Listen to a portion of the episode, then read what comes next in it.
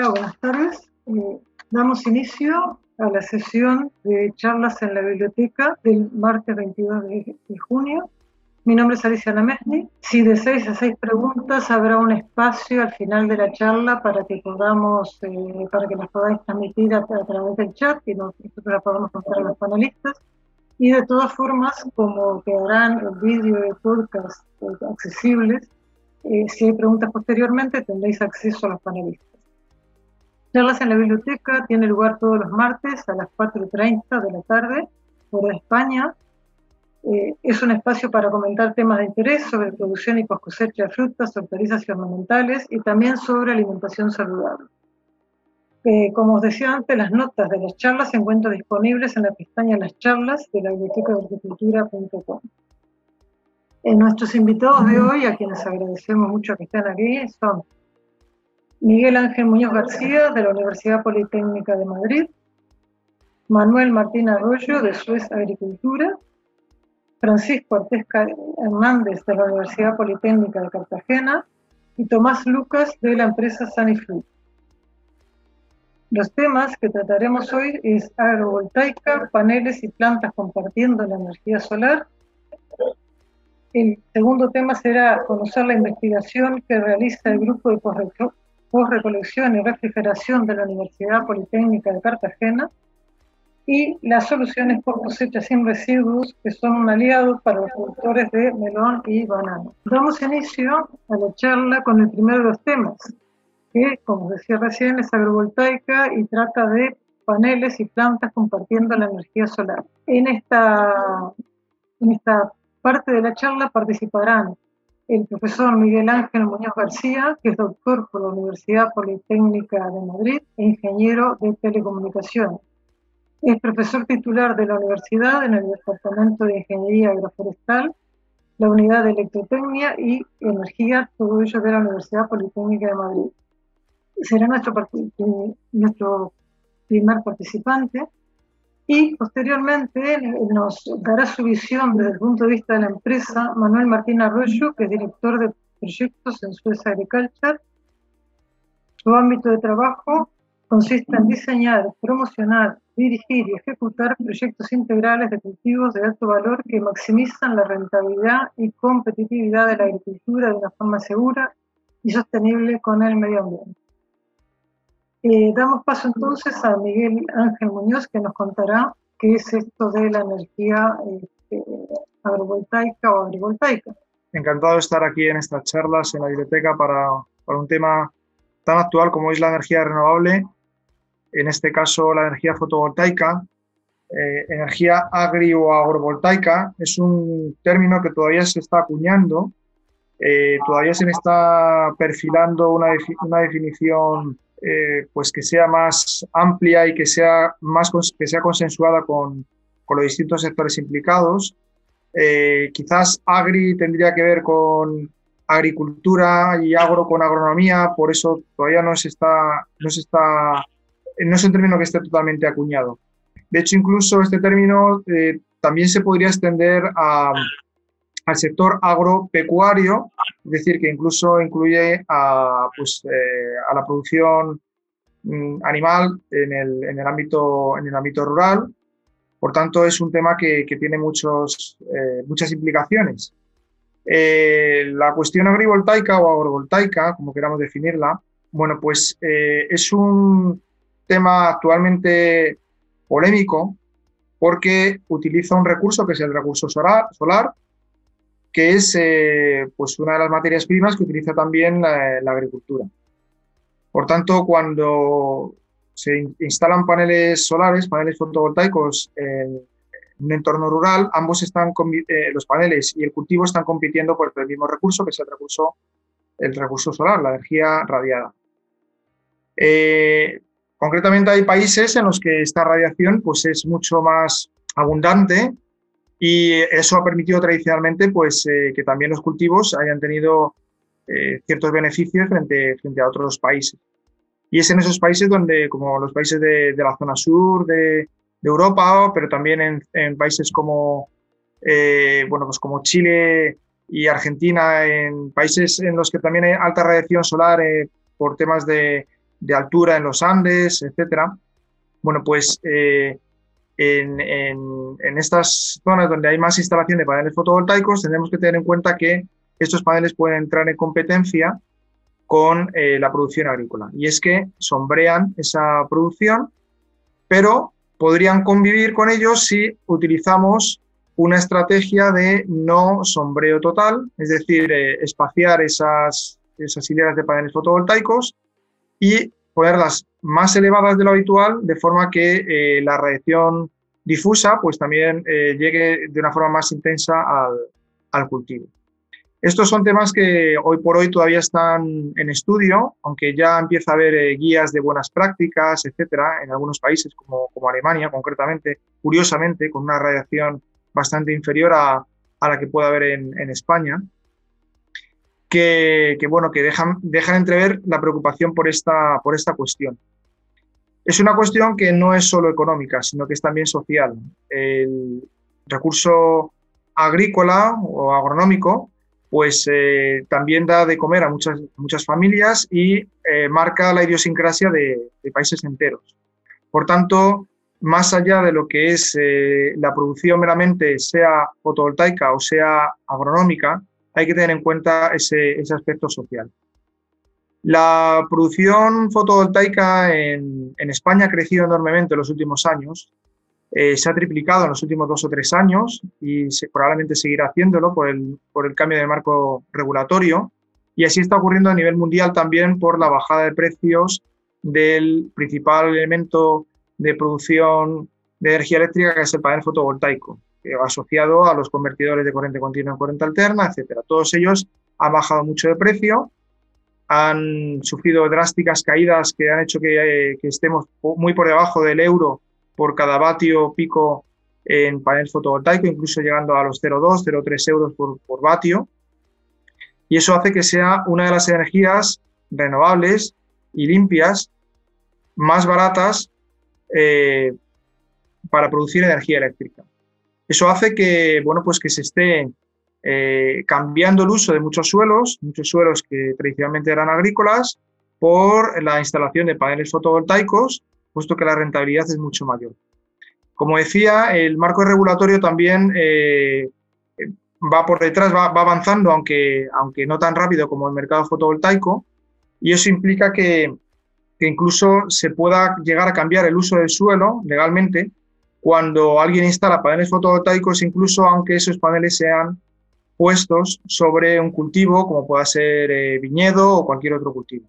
En ese momento, bueno, pues las, administraciones decían que ese ya no es uso agrícola y eh, las ayudas de la política agraria común en, el caso de la Unión Europea pues dejan, de, aplicarse. La, cuestión de todo esto tendría que ser ¿Cuál es el futuro que queremos? Que lógicamente deberá ser renovable, porque si no, no podrá ser sostenible. Y por tanto, tendremos que utilizar esa energía fotovoltaica, entre otras renovables, combinada con el respeto a los usos principales agrícolas del suelo. En España aproximadamente la mitad del terreno es eh, terreno de producción agrícola o, agropecuaria y de ello la mayor parte es eh, pues de secano. No obstante, hay muchas otras zonas en las que también se puede utilizar eh, la energía fotovoltaica, en muchas otras zonas sin llegar a, aplicarla en, terreno cultivable, como pueden ser sobre cubiertas de invernaderos, sobre cubiertas de, otras fábricas o otras eh, industrias eh, de producción también animal que también podrían caer dentro de lo que es la agrivoltaica, y también en suelo agrícola cuando se cumplan ciertas condiciones de espaciado entre las hileras y altura de los paneles sobre el, sobre el cultivo. Lógicamente, siempre que haya algún elemento sobre el cultivo, la producción agrícola se reduce. Lo que hay que buscar es cuál sería el punto eh, de compromiso que permitiría seguir manteniendo una producción agrícola sostenible y rentable y a su vez que no haga demasiado eh, costoso a esa instalación que haga que eh, bueno, pues que, el productor o que el instalador de esos paneles fotovoltaicos prefiera no realizarla en, esa zona o prefiera irse a, otros, incluso a otros países. Por tanto, yo creo que la, primera conclusión que yo podría poner sobre la mesa y que me gustaría que pudiésemos discutir entre todos es, eh, bueno, pues, ¿cuál sería el punto óptimo en el cual no se afecte demasiado a la producción agrícola y a su vez el marco regulatorio impida que esos eh, terrenos agrícolas o agropecuarios eh, vean desplazada su producción principal por la energía fotovoltaica, puesto que además, lógicamente, pues eh, pueden llegar a ser más rentables todavía si están cerca de, carreteras y por tanto de líneas de transporte eléctrico, etcétera. Bueno, esto es un pequeño resumen que quería hacer desde, desde mi punto de vista en, en la investigación que estamos desarrollando en, en, distintos grupos, porque en la Universidad Politécnica somos varios grupos los que estamos trabajando en fotovoltaica y esto está viniendo muy deprisa desde la Escuela Técnica Superior de Ingeniería Agronómica, Alimentaria y de Biosistemas de, de la Universidad Politécnica, donde yo trabajo, pues estamos trabajando en ello y desde el grupo de, Laboratorio de Propiedades Físicas también eh, pues tenemos este interés en que la producción agrícola y agropecuaria siga, siga prosperando y siga siendo uno de los, de los pilares eh, del sistema productivo español y, europeo pero que eh, se siga aumentando la producción fotovoltaica de una forma sostenible y respetuosa con, con este sistema de producción tradicional del campo. Eh, Miguel Ángel, muchísimas gracias. Este, no sé si tú querías mostrar eh, la imagen esta del proyecto que habías que comentaste que querías mostrar hoy. Y si no, mientras, a mí me gustaría escuchar la opinión de Manuel Martín Arroyo, que como hemos comentado desde la empresa Suez eh, Agriculture, que, bueno, que entiendo que lo vuestro, entre muchas otras actividades, ¿no? Es la instalación de, de energía solar en entornos agrícolas, ¿no? Sí, eh, bueno, eh, buenas tardes.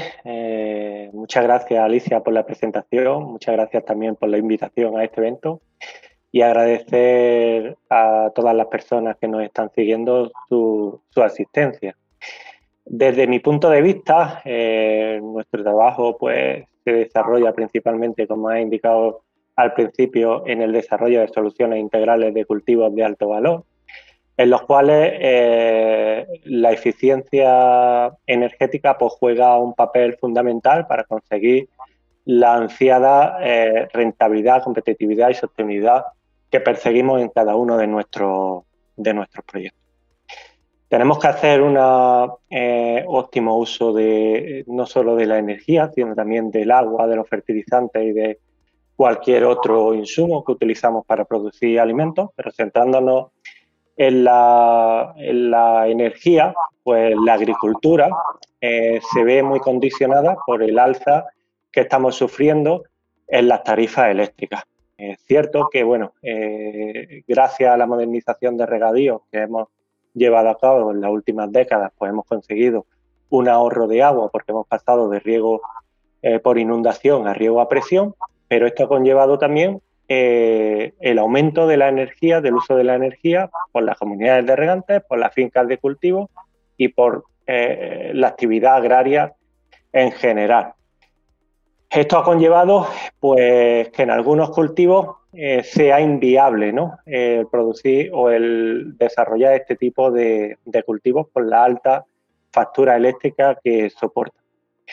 De ahí de que se hayan buscado eh, alternativas y que las energías renovables pues, ya se están aplicando en proyectos eh, para suministro energético, principalmente de los equipos de bombeo, debido a que bueno, es la energía eh, renovable que mejor se adapta a nuestras necesidades, con condiciones óptimas en las que nos encontramos en nuestra región, en las cuales eh, tenemos muchas horas de insolación, eh, concretamente en la ciudad donde resido yo en Córdoba, son más de 3.000 horas, y donde tenemos disponibilidad de terreno, pues a veces es la energía de producir más barata. Por tanto, estos proyectos ya son una realidad y vienen eh, a reducir el coste eh, energético que soportan los agricultores y también a reducir la huella de carbono de las producciones agrícolas. En este sentido, ¿qué tipo de proyectos estamos llevando actualmente a cabo en la agricultura? Pues principalmente realizamos dos tipos de, proyectos en el ámbito de la energía solar fotovoltaica. Desarrollamos, por una parte, proyectos de autoconsumo en aquellas fincas o en aquellas comunidades de regantes donde tenemos conexión a la red eléctrica y, por tanto, eh, el funcionamiento de, la, de los equipos no se ve condicionado por el cambio de la energía de la fuente de energía, ya que tenemos dos fuentes de energía, tanto la energía solar como la energía eléctrica. Y por otra parte desarrollamos en aquellas fincas principalmente eh, y menos en comunidades de regantes proyectos eh, de, de, instalaciones aisladas, es decir, donde no hay conexión a la red eléctrica, utilizamos como única fuente de energía la energía solar. Esto tiene una ventaja que, como hemos comentado, es que por una parte no soportamos costes energéticos durante la vida útil del proyecto y por otra parte no soportamos al inicio del proyecto la, eh, el coste que supone engancharnos a la red eh, eléctrica. Pero también tiene otra serie de desventajas como que es que tenemos que adecuarnos a regar en las horas de, que tenemos de sol. Por tanto, eh, el proyecto de riego, de instalación de riego y el manejo del riego está condicionado por eh, la radiación que tenemos disponible. ¿Cómo solucionamos esto en cultivos donde no es posible regar solo eh, de día o necesita más necesidades o más horas de riego en aquellas instalaciones que diseñamos eh, aisladas? Pues normalmente lo hibridamos con un grupo electrógeno para que tengamos dos fuentes de energía, la solar y el grupo electrógeno, y el grupo electrógeno lo utilizamos em, durante un poco, muy poco intervalo de tiempo. Eso respecto a los dos tipos de proyectos que llevamos a cabo. Para llevar este tipo de proyectos, pues obviamente eh, tenemos en cuenta todo, todo eh, la integración paisajística, eh, la biodiversidad y el medio ambiente. Para ello estudiamos la ubicación de los paneles solares para que sea idónea y que no eh, afecte pues, ni al cultivo ni al medio ambiente. Por lo tanto, la ubicación de estas plantas solares, de estas eh, placas solares, principalmente las eh, establecemos en tres sitios. Una sobre cubierta, bien en naves existentes o en otro tipo de infraestructura. La segunda ubicación, en caso de existir balsa, sería sobre la masa de agua mediante eh, estructuras flotantes que tiene como ventaja, bueno, que no ocupamos suelo y que además evitamos la evaporación eh, del agua y los paneles tienen mayor eh, efectividad porque están refrigerados. En el caso anterior de la ubicación de los paneles solares sobre cubiertas, lo que, lo que utilizamos son estructuras fijas y el tercera ubicación de los paneles solares, pues cuando no queda otro remedio, sobre tierra, ¿no? Sobre tierra donde solo hay paneles solares. Y esta ubicación sobre tierra, principalmente, eh, los paneles solares los instalamos sobre estructura fija o sobre estructura móvil, que son seguidores solares, dependiendo de los requisitos del proyecto. Los seguidores solares, con respecto a la estructura fija, lo que te permite es mayor hora de a mayor eh, aprovechar mejor la radiación en la hora periférica del día, es decir, en la hora mm, de por la mañana y en la hora de por la noche. Entonces, bueno, este es el tipo de proyectos que se han llevado a cabo hasta ahora y que se llevan, eh, se están llevando a cabo. Y bien, como bien ha comentado Miguel Ángel, pues durante los últimos años ha salido un concepto nuevo que es agrovoltaica o agrivoltaica. Este concepto, bueno, eh, como bien ha explicado Miguel Ángel, eh, es que en un mismo terreno convivan las placas solares y el cultivo. Y nace de la necesidad de, bueno, de los últimos años, eh, todos conocemos el plan que tenemos en nuestro gobierno, que es que el aumento de la energía renovable eh, más en el MI energético, eh, se persigue que sea el 74% en el año 2030 y el 100% en el año 2050 y esto requiere pues, de que eh, pasemos las grandes plantas fotovoltaicas, y esto eh, ya no solo en agricultura, sino en las plantas conectadas a red, de los 12.000 megavatios que tenemos actualmente a los 39.000 megavatios que los estudios dicen que debemos tener en el año 2030. Por tanto, este aumento de 3.000 megavatios al año requiere de una superficie ocupada aproximada de 6.000 hectáreas de terreno al año en construcción de nuevas plantas solares. Eh, estas plantas solares pues tienen que ir ubicadas desde mi punto de vista en terrenos marginales eh, donde no haya afección por el medio ambiente ni la biodiversidad y que la, eh, y que la integración paisajística pues sea muy importante y exista una afección al paisaje también mínima. Entonces, de la necesidad de eh, que convivan los paneles solares y de cultivo, pues nace este, este nuevo tema. En otros países eh, ya se está aplicando, eh, países con menos radiación que nosotros, pero en nuestro país, aunque ya hay proyectos en marcha, todavía no es una realidad a nivel comercial. ¿Por qué no una realidad comercial? Porque al final tenemos que tener en cuenta dos parámetros principales desde el punto de vista de las instalaciones solares fotovoltaicas, el diseño tiene que estar eh, adecuado al cultivo que vayamos a desarrollar, es decir, eh, tenemos que tener en cuenta que aquellos son instalaciones donde están en tensión y no puede haber eh, allí todas las personas a diario trabajando. Tienen que ser cultivos mecanizables, donde, bueno, normalmente pues no haya mucho paso de personas eh, los cultivos, las plantas solares normalmente tienen que ir sobre estructuras eh, fijas que sean altas para que los cultivos no sombreen a los paneles solares. Una aplicación eh, real y donde está teniendo cabida pues es los invernaderos, ¿no? que sobre los invernaderos pues se están poniendo las placas solares y a veces, pues dependiendo del cultivo, este sombreo pues es beneficioso para los cultivos porque no le afecta a su crecimiento, incluso eh, es beneficioso para ellos. Y por otra parte, al margen de las consideraciones que hay que tener en cuenta para las instalaciones solares fotovoltaicas para su diseño, pues obviamente, como he dicho, los cultivos que vayamos a implantar. Normalmente, pues cultivos leñosos pues no, no son aplicables porque la distancia entre eh, las estructuras y los paneles pues tienen que ser amplias para que no sombre y por otra parte, eh, pues tienen que ser cultivos eh, donde, como he comentado, no haya una gran mano de obra y no se vea afectado las personas que allí trabajan por la tensión que hay en, en la instalación. Y ese es mi punto de vista.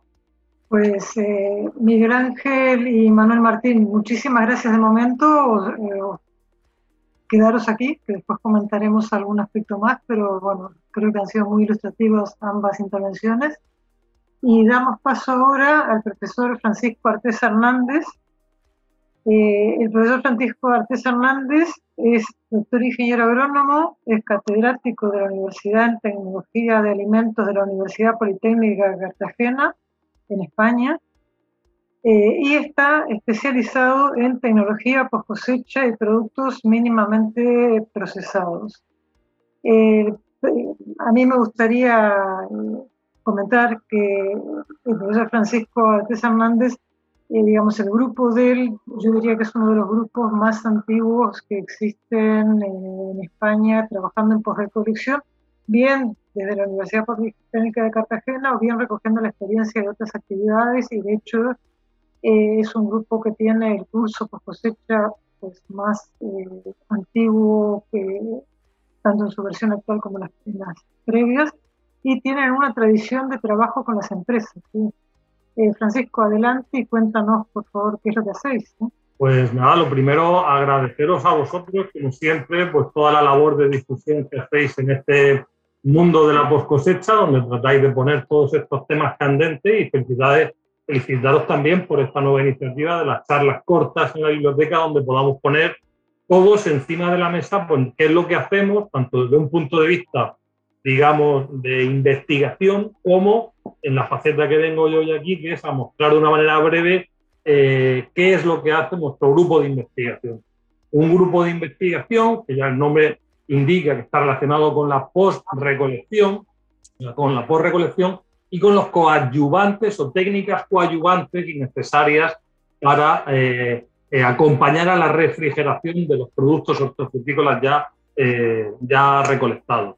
Los componentes somos varias personas dentro de este grupo. Esta foto, como podéis imaginar, es una foto pre-pandemia, donde parece que viste mucho más que las que hayamos podido hacer en estos últimos años. Y la página web es sencilla, es de la Universidad Politécnica de Cartagena, pues contrabarra grupo por recolección refrigeración.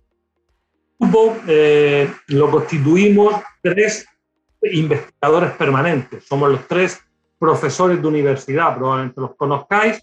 Yo soy el investigador responsable, luego está mi compañera Encarna Guayo y Juan Pablo Fernández Trujillo todavía con la presencia de mi padre, fundador del grupo y el mentor de prácticamente todos los que estamos aquí, que sigue estando como profesor emérito honorario de la Universidad Politécnica de Cartagena y todavía con bastante actividad y, con bastante participación. Y luego tenemos personal contratado. Está Perla Gómez, de los doctores también Lorena Martínez y Francisco López, y diversos doctorandos. Actualmente se encuentran realizando sus tesis Noelia Castillejo, Laura Rasines y José Ángel Salas, estos dos últimos, eh, recién iniciada su etapa eh, doctoral. O sea que integrantes realmente no somos bastantes y miembros permanentes somos tres profes. Cuanto a las líneas de investigación, nuestra línea, digamos, general es la de búsqueda de tecnologías, implementación de tecnologías, optimización, es decir, búsqueda, por ejemplo, de sinergias entre varias técnicas que fundamentalmente en la post-recolección, pero alguna de ellas se puede aplicar en pre-cosecha, que tenga un una marcada influencia durante la post-cosecha y que nos vayan a ser capaces de conseguir prolongar la calidad y preservar la seguridad alimentaria de las frutas y hortalizas durante la vida comercial. Y estas frutas y hortalizas pueden ser bien enteras o lo que se conoce como mínimamente procesadas, aquellas que han sido troceadas, partidas, trituradas, licuadas en forma de zumos, purés, smoothies, etcétera, cuartas, quinta gamas, etcétera. Esa digamos que es nuestra línea general.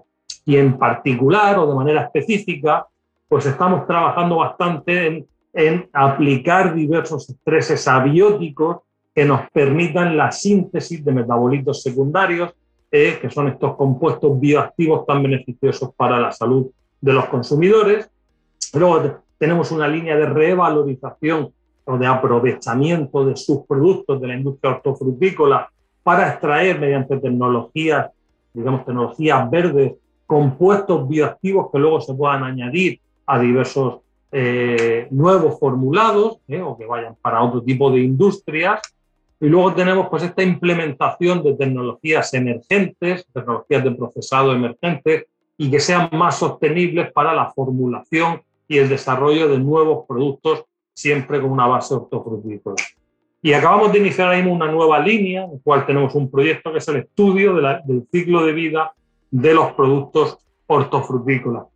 El proyecto con financiación pública que tenemos ahora mismo en vigor, que es un proyecto de reto del Ministerio, que es el de la optimización de la cadena de valor del sector hortofrutícola desde una perspectiva holística, donde haciendo este análisis del ciclo de vida ambiental, social y económico, cuya investigadora principal, mi compañera Encarna Aguayo, y está financiado, como hemos dicho, por el Ministerio de Ciencia, Innovación y Universidades. Otro de los proyectos que tenemos en vigor. Es un proyecto financiado por la Universidad, perdón, por la Fundación Seneca para grupos competitivos, un proyecto de I+D, del cual soy investigador principal, donde eh, lo que se trata es de desarrollar eh, germinados o nuevos germinados a base de semillas que hayamos sido capaces de enriquecerlos en compuestos bioactivos mediante la aplicación de esta serie de estreses abióticos, estas técnicas ecosostenibles, tanto en la producción como en el, el procesado, y que tengan una adecuada seguridad durante su vida útil refrigerada.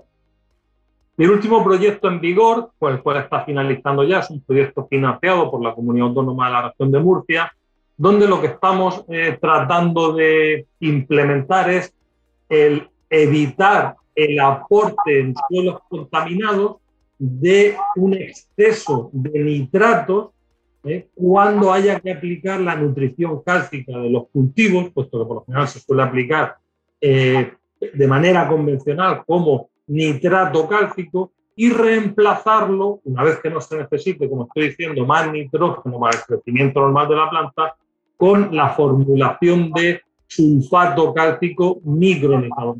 Sulfato cálcico que hemos conseguido implementar, en este caso, para el cultivo de pimiento de invernadero. Este proyecto, como estoy comentando, pues también soy yo el investigador.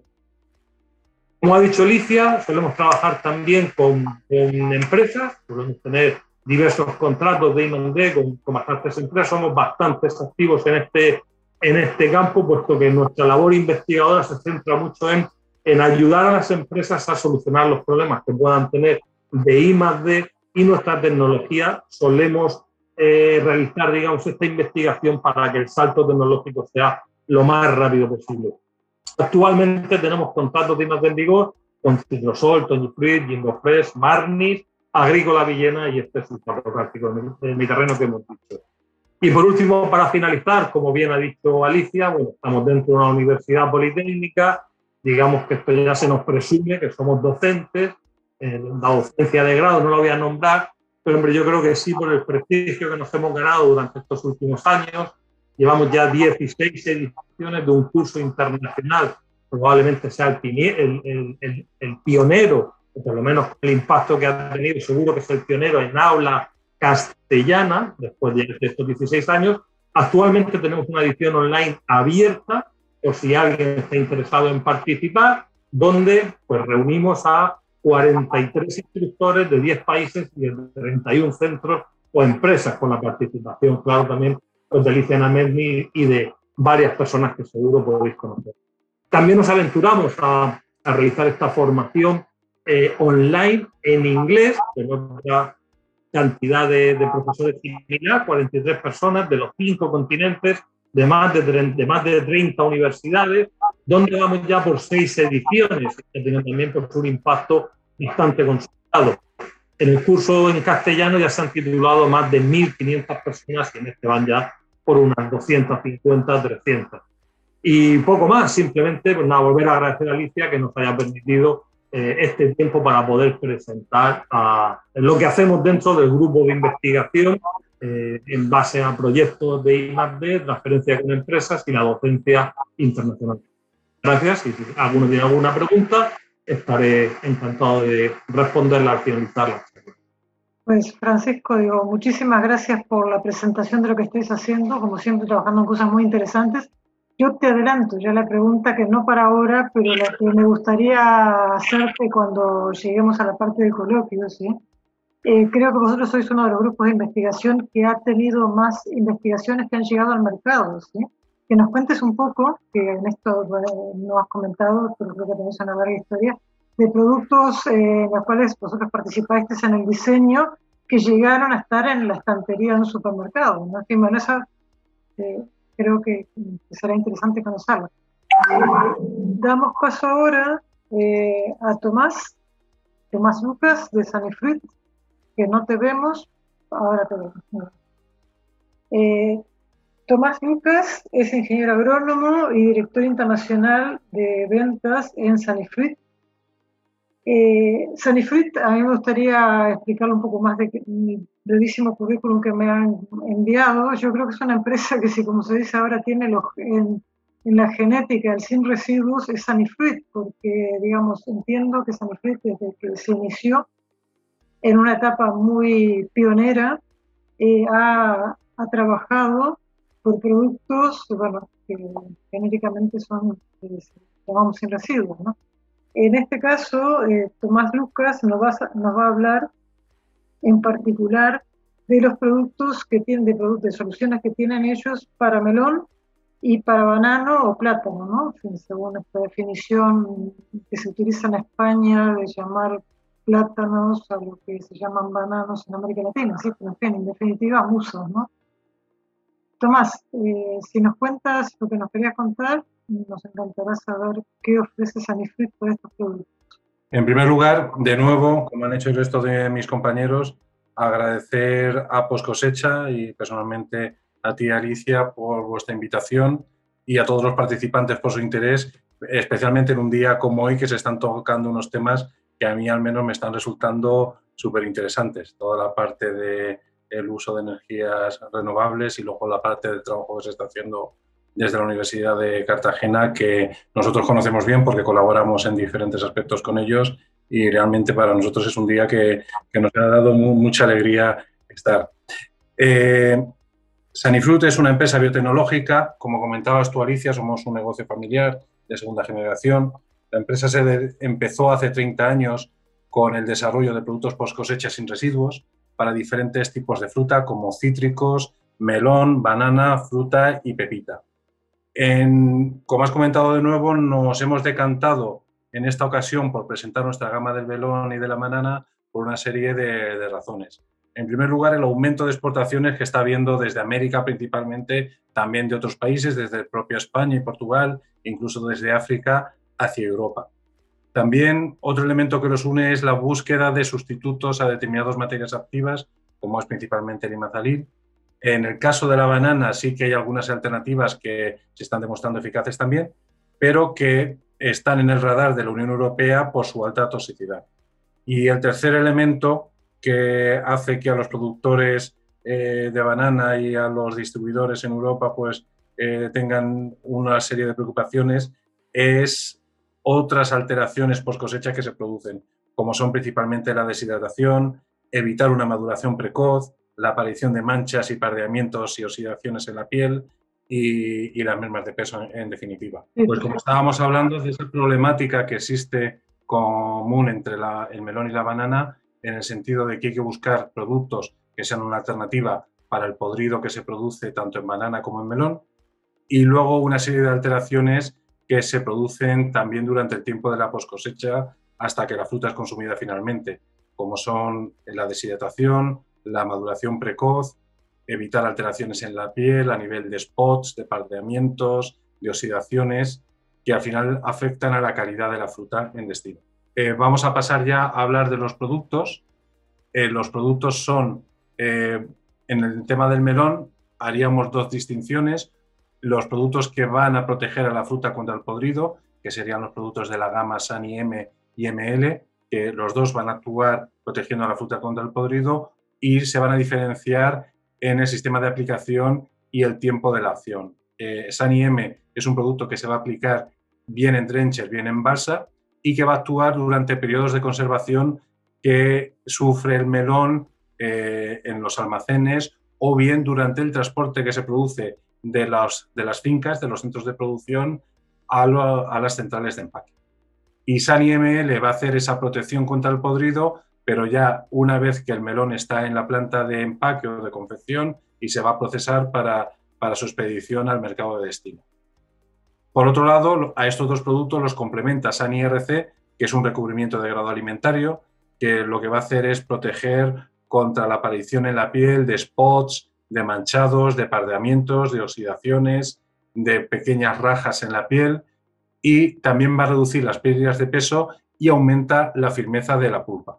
Aquí tenemos unos resultados eh, en los que se puede, apreciar, eh, se puede apreciar el efecto tan positivo que tiene en la reducción del porcentaje de podridos, de manchado, de rajados, tanto en el producto que se aplica en Drencher, que es ANIM, como el que se aplica en la línea, que es ANIML. Y también se puede observar un significativo aumento del porcentaje de frutos con calidad comercial. Por otro lado, tenemos la gama de banana, Aquí es importante eh, tener en cuenta que distinguimos dentro de la gama dos categorías, una que iría destinada a la banana o plátano en agricultura convencional y por otro lado la que iría destinada a agricultura con certificación ecológica. Nosotros podemos ofrecer gamas específicas para ambos tipos de producción. Eh, los productos eh, se van a diferenciar en dos líneas, Sani DPL y su variante bio y Sani CR en su variante bio. DPL es un producto que está pensado para tratar toda la fruta, toda la banana, tanto la corona como el dedo. Se va a aplicar por cualquier tipo de sistema de pulverización y lo que va a hacer va a ser controlar el podrido en la corona, el crown road, como dicen los ingleses, y también va a proteger de la deshidratación que se produce por toda la fruta y la aparición de manchas en la piel. Y por último, también va a prevenir de una maduración precoz. Por otro lado, tenemos SANICR, que a diferencia de SANIDPL, se aplica específicamente en la corona de la mano, del clúster de, de la banana.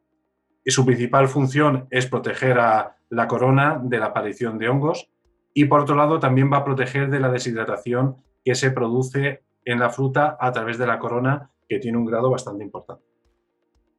De nuevo aquí podemos ver algunos resultados, se puede ver cómo tiene un efecto muy positivo en el control del podrido, tanto en la línea ecológica como en la línea convencional. En la gráfica de la derecha se puede observar la eficacia de nuestros tratamientos comparándolos con otros tratamientos utilizados en banana orgánica donde se ve que los resultados son altamente positivos. Y por último, en estas dos gráficas lo que estamos viendo es el comportamiento de nuestro producto SANI-DPL en línea convencional comparado ahora aquí ya con fungicidas eh, de síntesis, con fungicidas con eh, productos de síntesis química, donde se ve que tenemos unos niveles de eficacia equiparables, pero con una grandísima ventaja que es que no tenemos ningún residuo químico como ocurre con los otros fungicidas. Dejo aquí nuestros datos de contacto si hay cualquiera de los asistentes desea ampliar información o tiene cualquier tipo de consulta o propuesta o necesidad, estaremos más que encantados en poder atenderles. Y si tú, Alicia, tienes cualquier pregunta, pues también eh, estaremos encantados de poder atenderles. Eh, Tomás, muchísimas gracias por esta clara presentación de lo que hacen vuestros productos en melón y, y banano.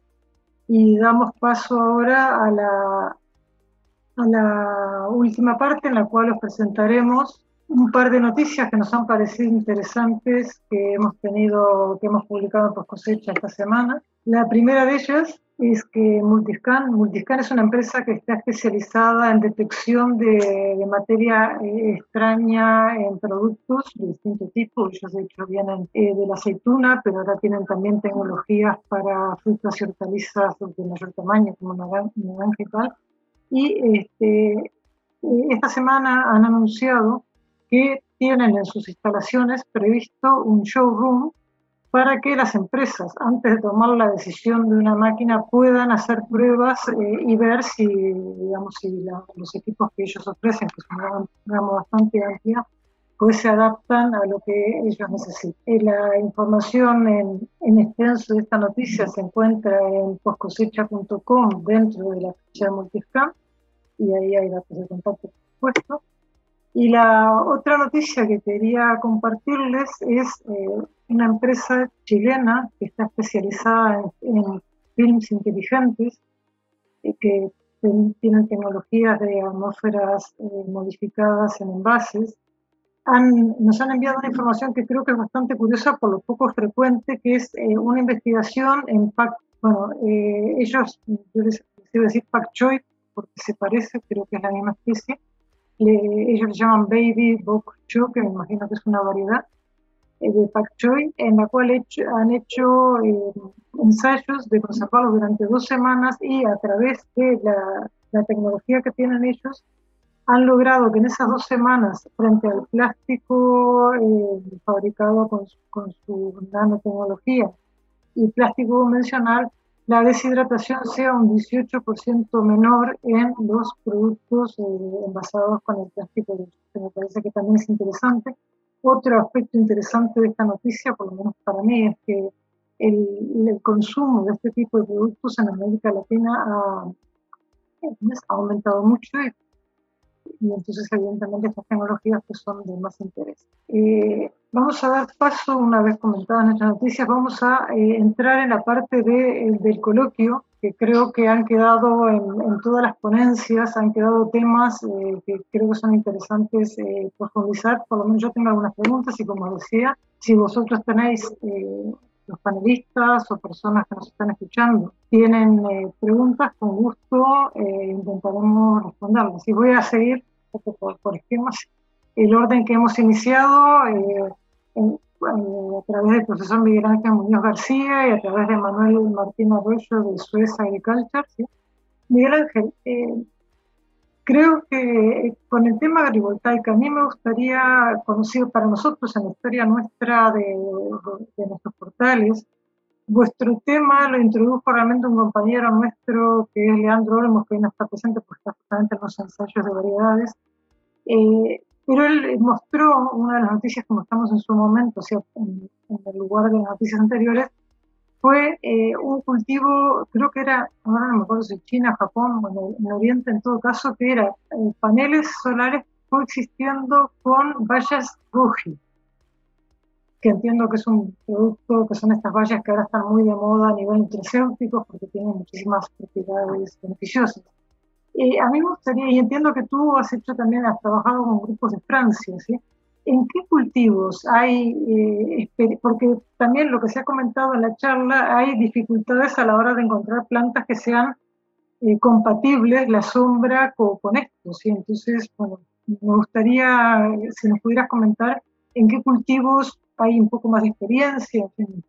Efectivamente, esto es un, un tema que está todavía en experimentación hay cultivos que se ven beneficiados. Es decir, eh, si bien yo al principio he comentado que ambos compiten por la radiación solar, evidentemente cualquier cultivo necesita radiación solar, tenemos que tener en cuenta también que debido a, los efectos del cambio climático en España tenemos eh, a menudo demasiada radiación solar para ciertos cultivos. en el sur de España, por ejemplo, los invernaderos se blanquean para reducir ese exceso de radiación solar.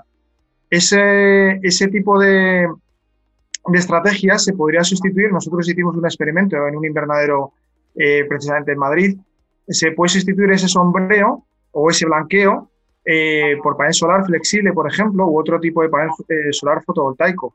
Eso sería un sistema agrivoltaico. En este caso se utilizó para planta de interior. Era un cultivo de alto valor añadido, como era, bueno, pues planta de, ornamental flores ornamentales y diversos, diversas plantas ornamentales y ahí se, venía, se veía beneficiado ambos porque teníamos el, el sombreo eh, proporcionado por panel fotovoltaico y el cultivo que tenía ese sombreo.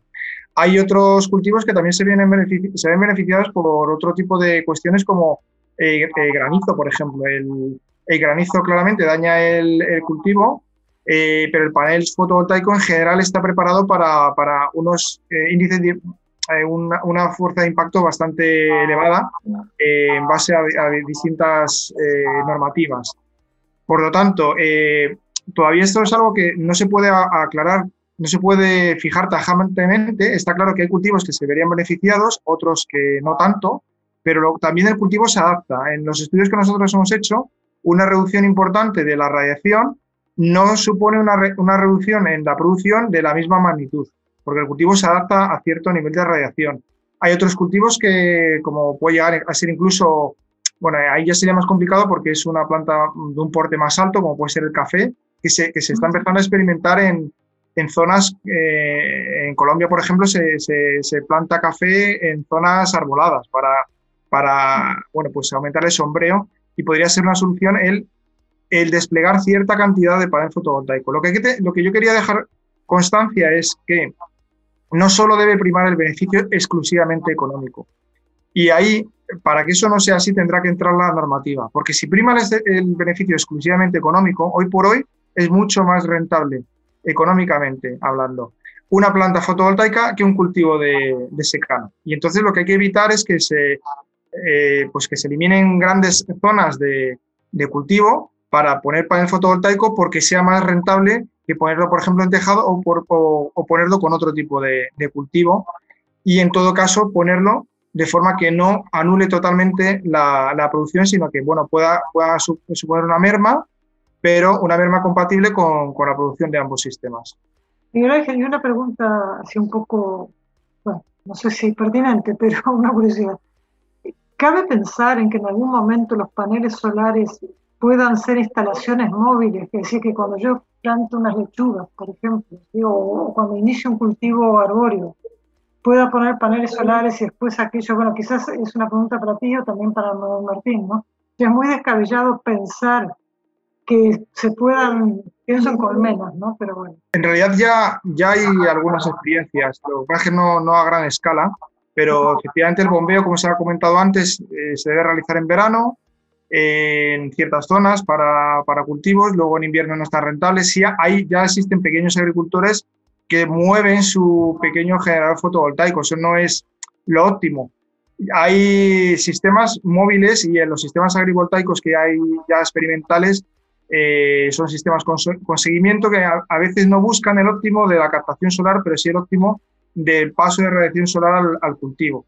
Es decir, no trasladar el, el, sistema fotovoltaico entero, sino ponerlo eh, eh, eh al revés, antiperpendicular, por, por, decirlo de alguna forma, al, al, sol para permitir el paso de esa radiación en, en, momentos en los que el cultivo lo pueda necesitar. Pero seguramente eh, las personas que están en el mundo empresarial mm, puedan aportar también más ideas en este sentido.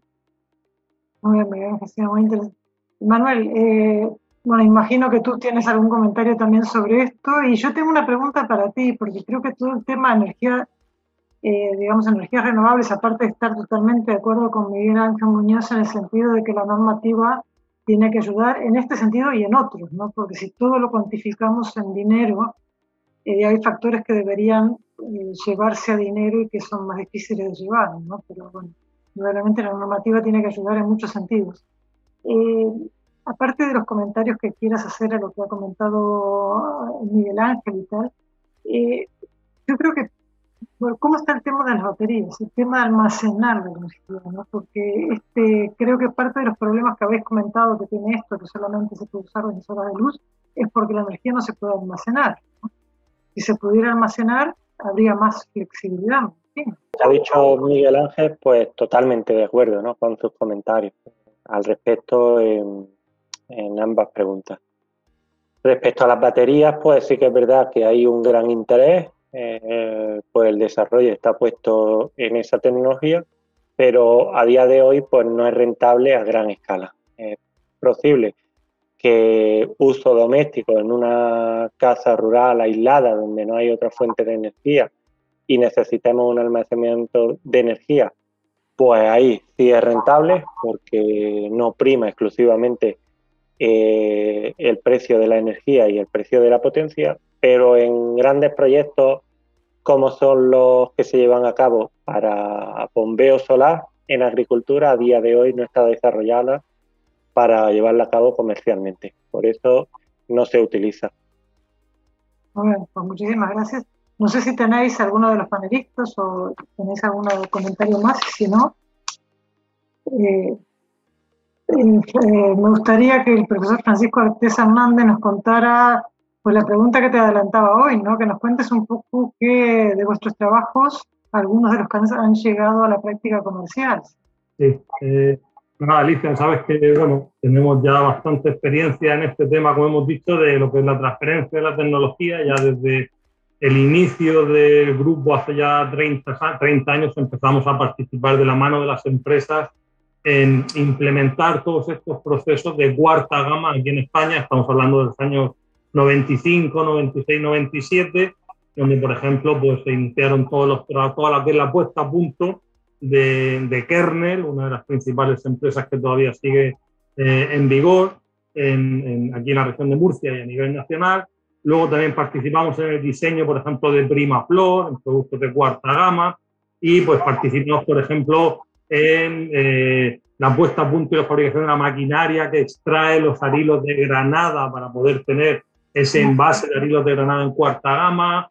Recuerdo también con frutas esparza de tener las habas en formato cuarta gama también en, para, para, los lineales, aunque luego por la crisis que hubo en el año 2007-2008, los supermercados prescindieron de ellos, sandía también cortada, es decir, hemos trabajado bastante productos y más recientemente, así algunos desarrollos de éxito que hemos podido tener ha sido pues, un humus de brócoli que hemos, eh, eh, digamos, eh, formulado y optimizado, que ha tenido bastante repercusión.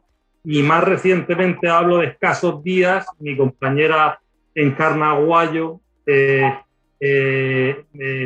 junto con unas empresas, con de la Sandía Fashion y de una empresa de altas presiones, que no recuerdo ahora mismo el nombre, van a sacar al, al mercado un tipo de sandía funcional, enriquecido en citrulina, ¿vale? que es especial para deportistas.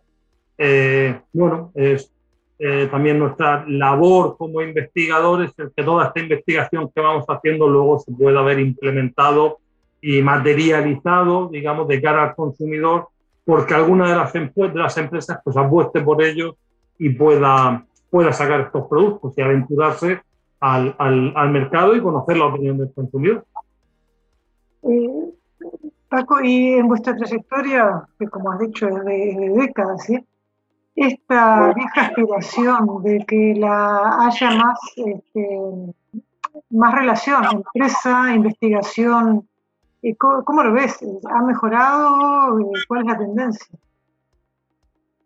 La tendencia ha sido extremadamente positiva. Las empresas, eh, por lo menos de cuando yo empecé, llevo ya eh, casi 25 años en esto, y al principio en las empresas era difícil, por lo menos en las del sector donde yo me encontraba, eh, era difícil ver técnicos cualificados.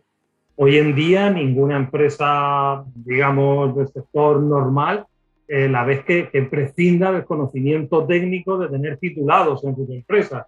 Y esos titulados cada vez a más, ya no sigue un titulado medio, ahora hay titulados superiores, e incluso cada vez más, pues todas estas empresas es que están teniendo eh, doctores, que son plantillas de I D, las empresas están haciendo I D cada vez más, además también alentada por, por los organismos públicos y por el ministerio, de que se ven capaces de eh, desarrollar por sus propios medios, por su equipo humano, y también con unos laboratorios bastante completos. Y, el tema de la I D que al final no tiene vuelta atrás. Es decir, nosotros para poder progresar como sociedad y como país, está clarísimo que hay que invertir en I D y esa inversión se, se basa en cuanto a contratos de personal y en cuanto a nuevos procesos, nuevos formulados, nuevas optimizaciones, que vayamos siempre avanzando en el conocimiento. Hoy en día está clarísimo es que sin ciencia y más pues en la época en la que corremos, imaginaros que hubiese pasado, pues de no tener, digamos, esa maquinaria puesta a punto y engranada en cuanto a poder hacer en un año, por lo que se ha hecho con estos temas del, del coronavirus, de encontrar, digamos, una solución pues en base a, la cantidad de horas invertidas. Y así es, yo creo que todos los que estamos en esto, y Alicia, pues tú también nos conoces desde el principio, y, habrás visto pues, cómo las empresas, y además las empresas ya con todos los que hablamos, son todos técnicos, cualificados, formados. En los cursos de formación no paran de venir eh, técnicos de las empresas para renovarse, optimizarse, conocer mejores eh, procesos, mm, puesta a punto. Y en ese aspecto creo que es, es, fundamental. Esto es una retroalimentación, porque nosotros desde la academia también necesitamos de conocer la inquietud de las empresas, es decir, eh, qué están ellos tratando de hacer, en qué, está, en qué están fallando para ver si nosotros somos capaces de, de ayudarles. Y aprovecho que antes se me había eh, olvidado pues, para saludar a mi compañero de Madrid, que además en el proyecto de retos del Ministerio estamos colaborando con su grupo de investigación, con, con Tagralia, en, ah. en, la búsqueda de estas cosas y hemos tenido también pues, bastante otra eh, relación, pero yo creo que a Miguel Ángel eh, personalmente no nos habíamos todavía conocido. Miguel Ángel, aprovecho al hilo de lo que decía Paco Artés. Eh, para vosotros, porque eh, digamos, Paco, la, experiencia de él es desde la parte biológica, digamos, la parte tuya que es, este, digamos, más con otros componentes, más, de más ingenieril, también hay relación con las empresas, compartes o Manuel, Tomás ya ha comentado que trabajan, bueno, entiendo que con varios grupos de investigación, uno de ellos el de el de la Universidad de Cartagena, pero me consta que también con la mía y con otros, pero digo, desde el punto de vista más, este, como es de las ciencias no biológicas, por llamarlo de alguna manera, a, lo, tanto lo que hace Manuel Martín Arroyo como lo que hace Miguel Ángel Muñoz, hay la misma, digamos, fluidez en la comunicación entre empresa universidad. sí, bueno, eh, para nosotros, para Sue Agriculture en particular y para los Grupo SUE en general, en nuestro ADN está la colaboración público-privada. No entendemos otro tipo de desarrollo sin la colaboración con las universidades y centros de investigación. En este sentido, pues lo que yo he explicado eh, en la sesión de hoy pues lo llevamos a cabo principalmente a través de un convenio de colaboración, el desarrollo de este tipo de proyectos y este tipo de soluciones, pues con la Universidad de Córdoba. También tenemos eh, un convenio de colaboración con el IFAPA aquí en, Andalucía y también estamos en relación eh, con el CICITES porque entendemos que no, que no se pueden llevar a cabo este tipo de proyectos sin esta, sin esta colaboración. Sí, sí, sí. Nosotros, se ha mencionado antes, por ejemplo, ha mencionado la noticia de Multiscan. Eh, con Multiscan tuvimos un convenio que acabó en una patente, por ejemplo, eh, o sea que sí que hay sí que colaboración estrecha. Eh, alguno de sus equipos, cuando he mencionado el café es porque uno de sus equipos funcionando en, en Colombia, donde también pusimos una pequeña instalación fotovoltaica.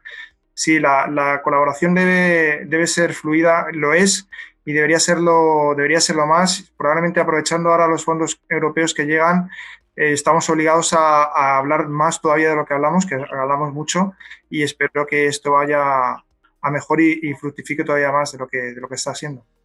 Pues muchas gracias. Eh, Tomás Lucas, me gustaría preguntar, que nos comentaras una pequeña curiosidad con el, con el producto para el corte del plátano, esto que se aplica por pulverización, porque digo, yo tengo poca experiencia en cómo se trata el banano, pero veo cubas, ¿sí? Eh, pero tú has comentado que uno de los productos el que se aplica en el corte es realmente aplicación localizada, ¿no? Cierto, nosotros tenemos dos productos que están pensados en una primera parte para actuar directamente sobre la corona, que es anice, tanto en su versión convencional como bio, y este producto se aplica localizado sobre la corona con cualquier tipo de instrumento, ya sea una brocha o sea una esponja, para conseguir una cubrición y una protección total de la corona. Lo que se hace es eh, establecer una protección muy alta, no un sellado, porque al mismo tiempo permitimos que se sigan eh, estableciendo los intercambios de gases que son necesarios entre el interior y el exterior de la fruta, pero sí que vamos a impedir que haya una deshidratación excesiva y que por otro lado eh, los, hongos puedan proliferar sobre la corona.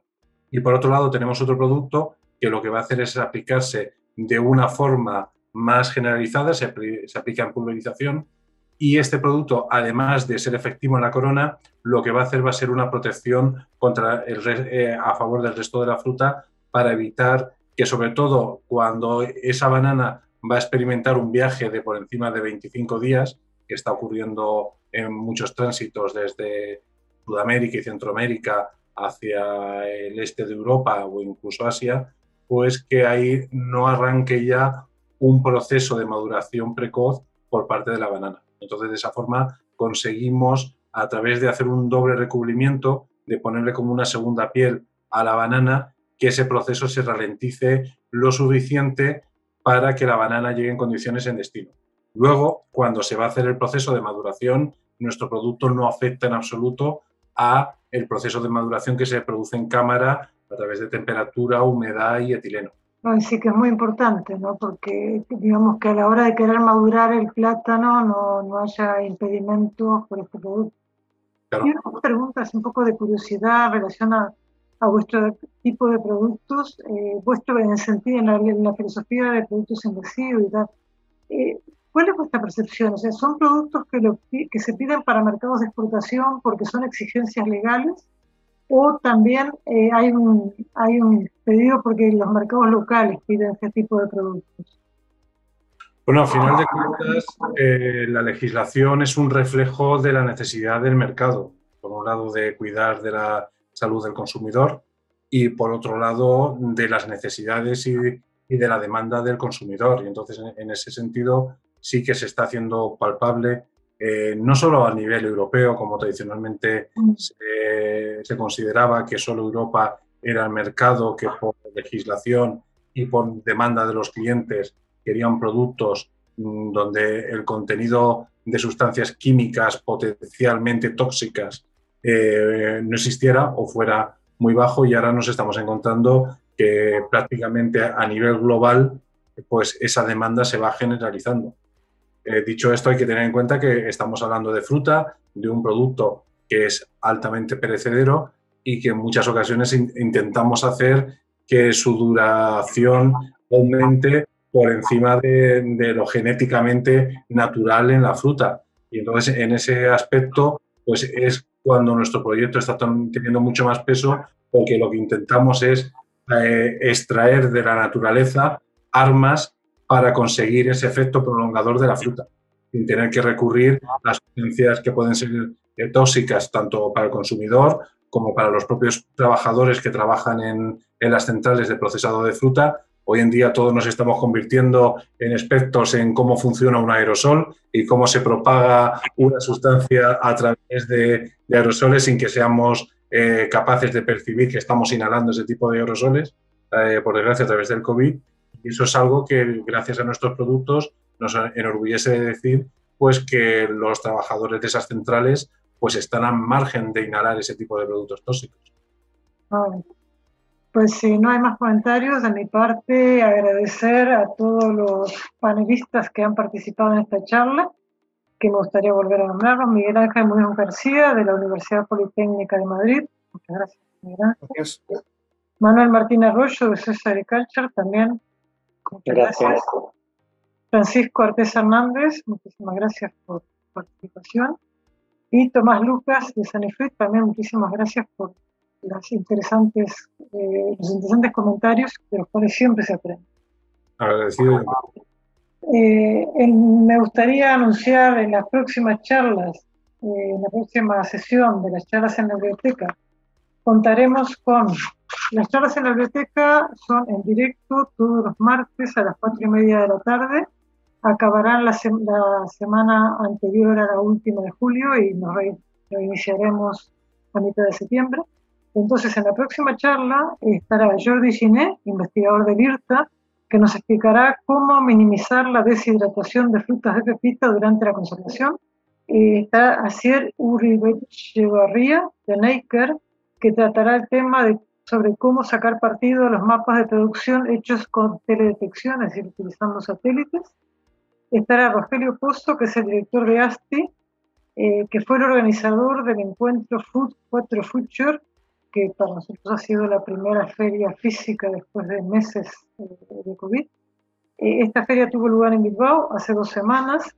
Eh, fue un, evento un poco diferente, con muchas conferencias, también con expositores.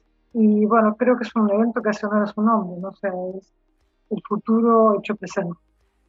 recordamos que las notas, las notas de cada una de las charlas, con más información, vídeo podcast, están en la pestaña Las charlas del portal bibliotecaarquitectura.com y llegamos al final, os deseamos que seamos felices todos, que hagamos felices a los que tengamos cerca y esperamos a todos los que nos quieran participar en directo, escucharlo después, al próximo martes a las cuatro y media de la tarde. Gracias.